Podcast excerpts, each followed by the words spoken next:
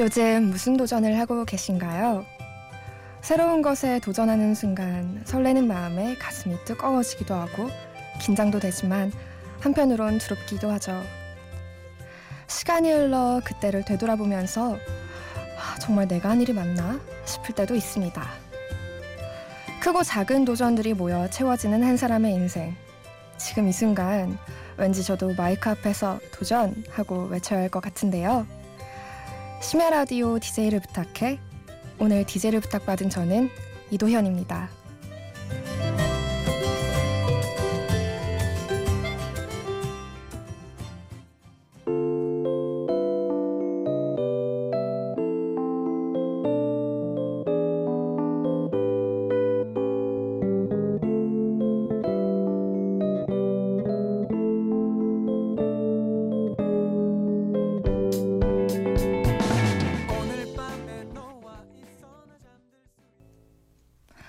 첫 곡으로 슈가볼의 오늘 밤 들으셨습니다.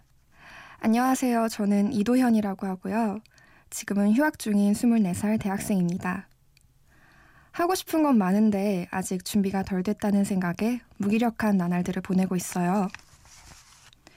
그런데 얼마 전에 온다리쿠의 밤의 피크닉이란 책을 읽었는데 이런 구절을 봤어요. 굳이 잡음을 차단하고 얼른 계단을 다 올라가고 싶은 마음은 알지만 잡음 역시 너를 만드는 거야. 이 잡음이 들리는 건 지금뿐이니까 나중에 테이프를 되감아 들으려고 생각했을 때는 이미 들리지 않아.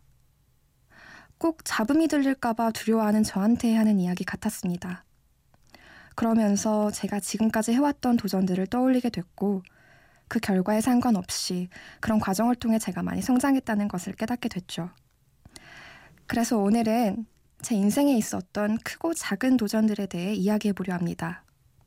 노래 듣고 올게요. 짙은의 안개.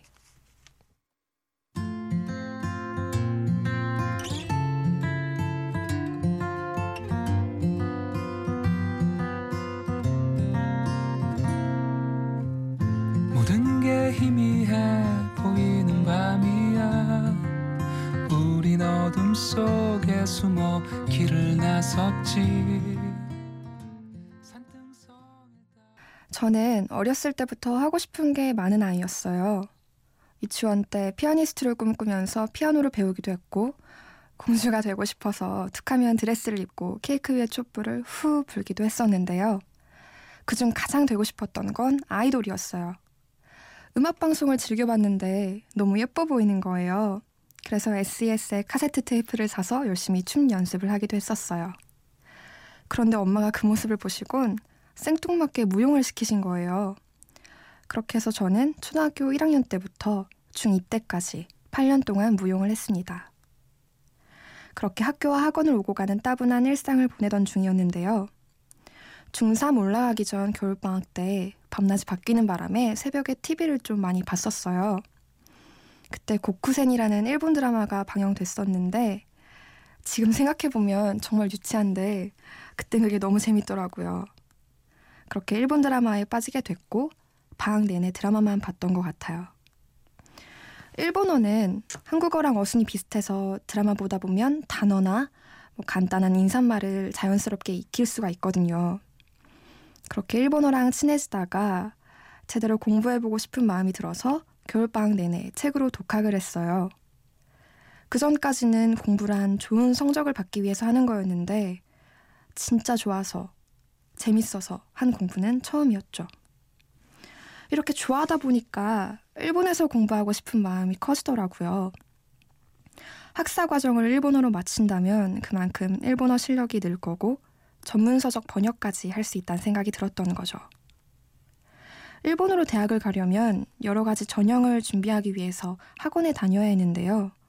당시 제가 살고 있던 대전에는 그런 학원이 없었어요. 서울이나 부산으로 가야 했죠. 일본에서 공부를 하고 싶다는 열정이 너무 컸던 저는 부모님께 폭탄 선언을 했습니다. 엄마, 나 고등학교 안 다니고 서울에서 공부할래. 라고요. 그 후에 어떻게 됐을까요? 노래 두 곡 듣고 와서 마저 이야기할게요. 중학생 때 많이 들었던 테이크의 나비 무덤. 남들과 비교하며 내 선택이 옳은 걸까라는 의문이 들 때마다 듣는 노래 윤종신, 곽진원, 김필의 지친 하루 듣고 올게요.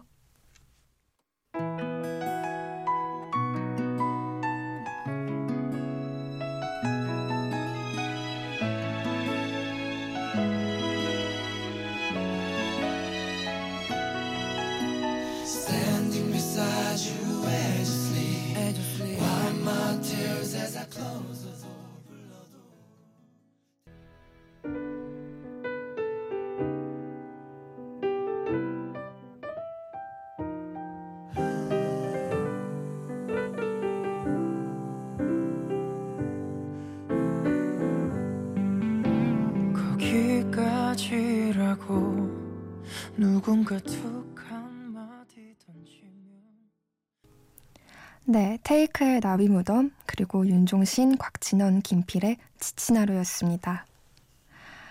어, 아까 이야기를 이어서 하자면 엄마한테는 기세 좋게 학교를 그만둔다고 했지만 만약 잘못되면 어떡하지? 이런 걱정도 들었어요. 또 무용 선생님이랑 학교 선생님까지 집으로 찾아와서 저를 말렸거든요. 남들 다 나오는 학교 제대로 나와야 된다고. 검정고시라고 하면 사람들이 편견을 가질 거라고. 분명 후회할 거라고요. 근데 그때 저는 차라리 하고 싶은 걸 하고 나서 후회하는 게 남들 눈치 보느라 아무것도 하지 않고 후회하는 것보단 나을 거란 생각에 제 의견을 굽히지 않았어요. 결국 엄마는 저에게 1년이라는 시간을 주셨고 그 1년 동안 검정고시도 치르고 JLPT라는 일본어 시험을 봐서 2급과 1급을 연달아 합격했어요. 그때부터 부모님은 제 선택을 지지해 주셨고 저는 꽃다운 18살 홀로 서울에서 첫 타향살이를 시작했습니다. 근데 왜 저는 지금 일본이 아닌 한국에 이 자리에 있을까요? 네. 서울로 가서 정말 유학 준비를 열심히 하긴 했었어요. 아빠가 항상 서울 사람들 눈 뜨면 코 베어 간다. 조심해. 라고 했던 그 서울이 익숙해질 때쯤 여러분도 아시는 동일본 대지진이 일어났어요. 그 지진으로 인해서 후쿠시마 원전에서 방사능 유출 사고가 나면서 유학을 가지 말아야 하나 이런 고민까지 하게 된 거죠. 그래서 부모님이랑 의논 끝에 결국 일본 유학을 포기하게 됐습니다. 수능을 보고 한국에서 대학에 진학하기로 결정한 거죠.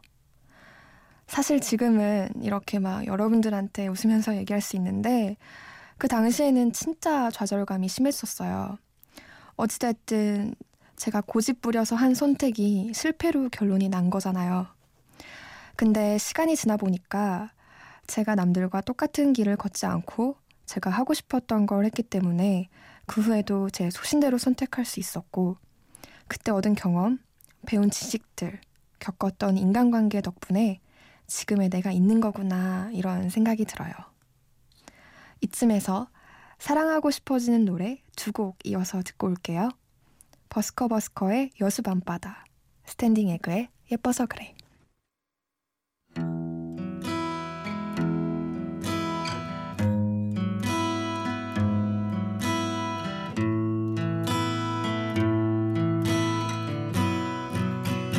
여수 밤바다 이 조명에 담긴 아름다운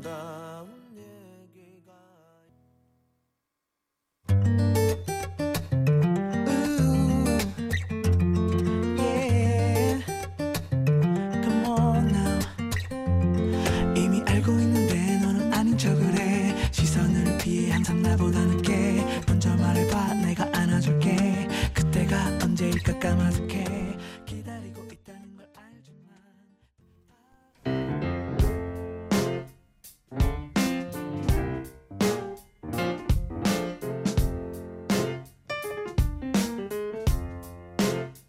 어느 날 문득 따뜻한 바람이 네가 보낸 걸까? 네 냄새가 나. 참 향기롭다 참 오랜만이다 보고 싶다 DJ를 부탁해 방금 들은 노래처럼 여러분도 말을 아끼거나 마음을 감춘 적 있으신가요? 저는 어, 소위 밀당이라고 하죠. 밀당을 못하기도 하고 일단 싫어해요. 제 마음을 못 숨기기도 하겠고 숨길 수 있다고 해도 나중에 후회할 것 같아서요. 제가 스무 살 때의 일이었는데요. 재수학원을 서울에 있는 아주 큰 학원으로 다녔었거든요. 개강한 지 한 2주 지났을 때였나? 복도를 걷고 있는데 진짜 멋있는 친구가 지나가는 거예요. 막 숨이 턱 막히고 눈을 뗄 수가 없는 게 첫눈에 반한다는 게 이런 느낌인가 싶었죠. 그렇게 제 짝사랑은 시작됐어요. 재수학원 들어갈 때 저는 연애는 절대 안 할 거라고 다짐했었거든요. 그래서 당연히 고백은커녕 말 한 번 걸어볼 생각도 못했어요. 결국 말 한 번 못 걸어본 채 수능을 보고 더 이상 그 친구도 못 봤지만 그 당시만큼은 정말 열심히도 좋아했던 것 같아요. 열심히 공부하던 그 친구를 보러 일요일에도 자습을 나가던 것. 학생 식당 운영 안 하는 주말에 그 친구가 맨날 가는 식당 따라가던 것. 그 친구가 밥 먹으러 갈 때까지 기다렸다가 저도 맞춰 가던 것. 지금 생각해보면 별거 아닌 것 같지만 저는 그때 진짜 많이 용기를 내서 했던 일이거든요. 더 용기를 내봤으면 어땠을까 이런 생각도 하긴 하지만 지금 생각해보면 저의 순수한 도전들에 웃음이 나는 추억들입니다. 노래 한 곡 듣고 와서 이야기 이어갈게요. 이루펀트가 부릅니다. 화분.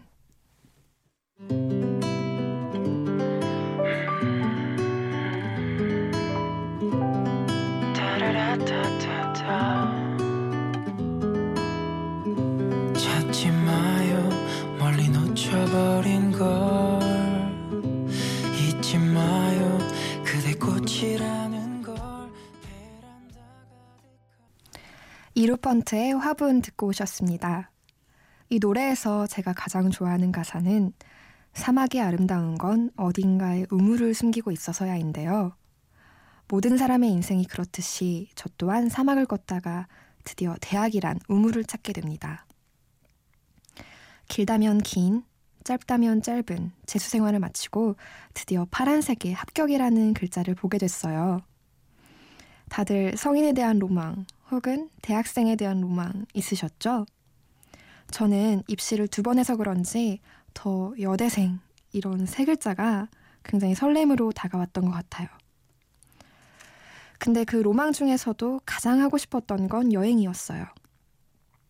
대학 들어가기 전까지는 부모님이랑 항상 여행을 했었고 해외여행은 항상 가이드가 있는 단체 여행이었거든요. 그래서 뭔가 자유여행에 대한 로망이 컸던 것 같아요. 그래서 1학년 때부터 말레이시아, 싱가폴, 대만, 일본, 러시아 등등 여러 곳으로 여행을 다니기 시작했습니다. 혼자 간 유일한 해외여행이 일본 오사카였는데 유학 준비하면서 공부한 일본어 덕분에 혼자 2박 3일 동안 진짜 재밌게 다녔어요. 어, 여러 곳을 혼자 다녔지만 놀이공원까지 혼자 갈 생각은 없었거든요. 근데 오사카까지 갔는데 놀이공원을 안 가면 나중에 후회할 것 같아서 결국 혼자 갔어요. 혼자 다니는 한국인한테 말 걸어서 같이 다녀야지 이런 생각으로요. 근데 저처럼 혼자 다니는 한국인이 한 명도 없더라고요. 게다가 비도 많이 왔었고 로밍도 안 해갔었거든요. 그 큰 놀이공원에서 혼자 쓸쓸히 기다리고 놀이기구 타고 그러니까 아 괜히 혼자 왔다라는 생각이 마구 드는 거예요. 근데 지나고 보니까 가장 좋았던 기억 중 하나인 것 같아요. 몇 시간씩 줄 서서 기다리면서 제 꿈, 미래, 인간관계에 대한 생각을 좀 많이 하게 됐는데요. 한국에서는 좀 신경 쓸 것도 많고 연락 올 곳도 있어서 핸드폰을 안 보고 살 수가 없는데 그런 낯선 곳에서 오롯이 나에게만 집중할 수 있는 시간이 생기니까 정말 좋더라고요. 이쯤에서 노래 듣고 올게요. 어반자카파의 위로, 제이레빗의 웃으며 넘길래.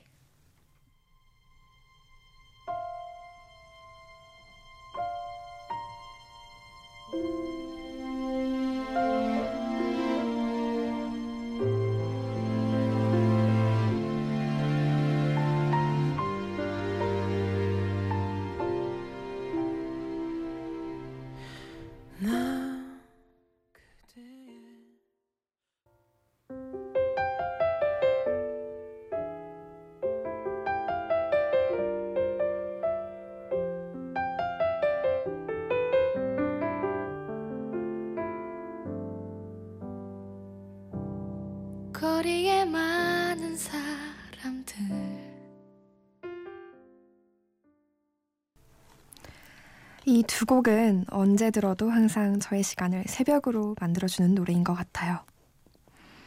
제가 요새 도전이라고 하기는 좀 그렇고 용기를 내보려고 하는 일이 있어요. 제가 늦둥이라서 사랑을 굉장히 많이 받고 자랐는데 그에 비해 애교가 정말 없거든요. 서울에서 혼자 산 지도 꽤 돼서 집에 자주 내려가지도 않고요. 근데 2학년 때였나? 친구랑 있다가 엄마한테 전화가 와서 통화를 했는데 저희 엄마는 항상 전화 끊을 때마다 사랑해 이렇게 해주시거든요. 그때마다 저는 좀 어색하니까 그냥 응 이러면서 끊는데 그걸 보더니 친구가 왜 어머님이 사랑한다고 하시는데 넌 그냥 응만 해? 그러다 후회해. 나중에 통화할 땐 꼭 사랑한다고 해드려. 라고 말하더라고요.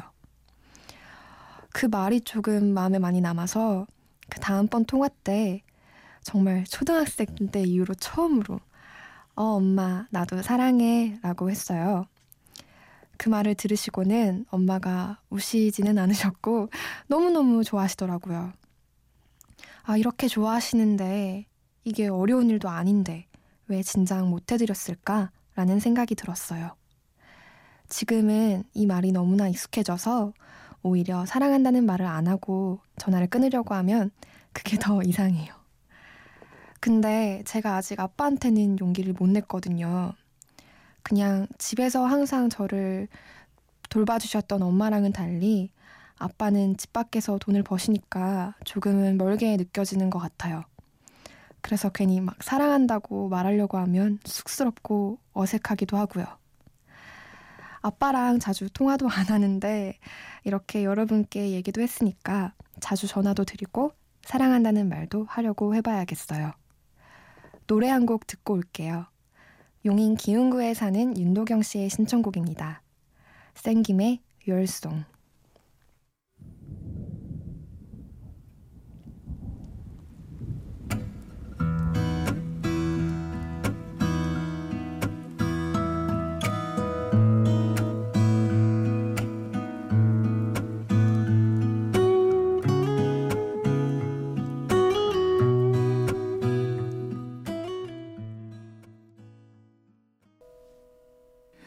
언제 든 내게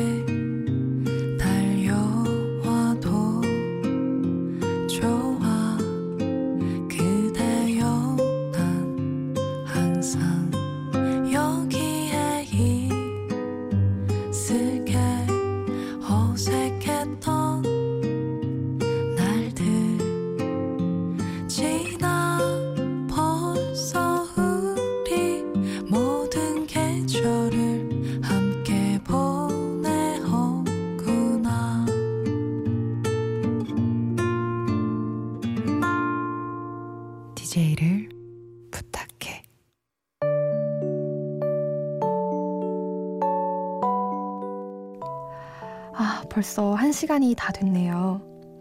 마지막으로 저를 다시 한번 소개하자면 저는 지금 휴학생입니다. 솔직히 이 대학 생활이라는 길의 끝이 어딜지 사실 잘은 모르겠어요. 그래서 열심히 한 길만을 달려갔는데 막다른 길이면 어떡하지? 라는 생각이 항상 들더라고요.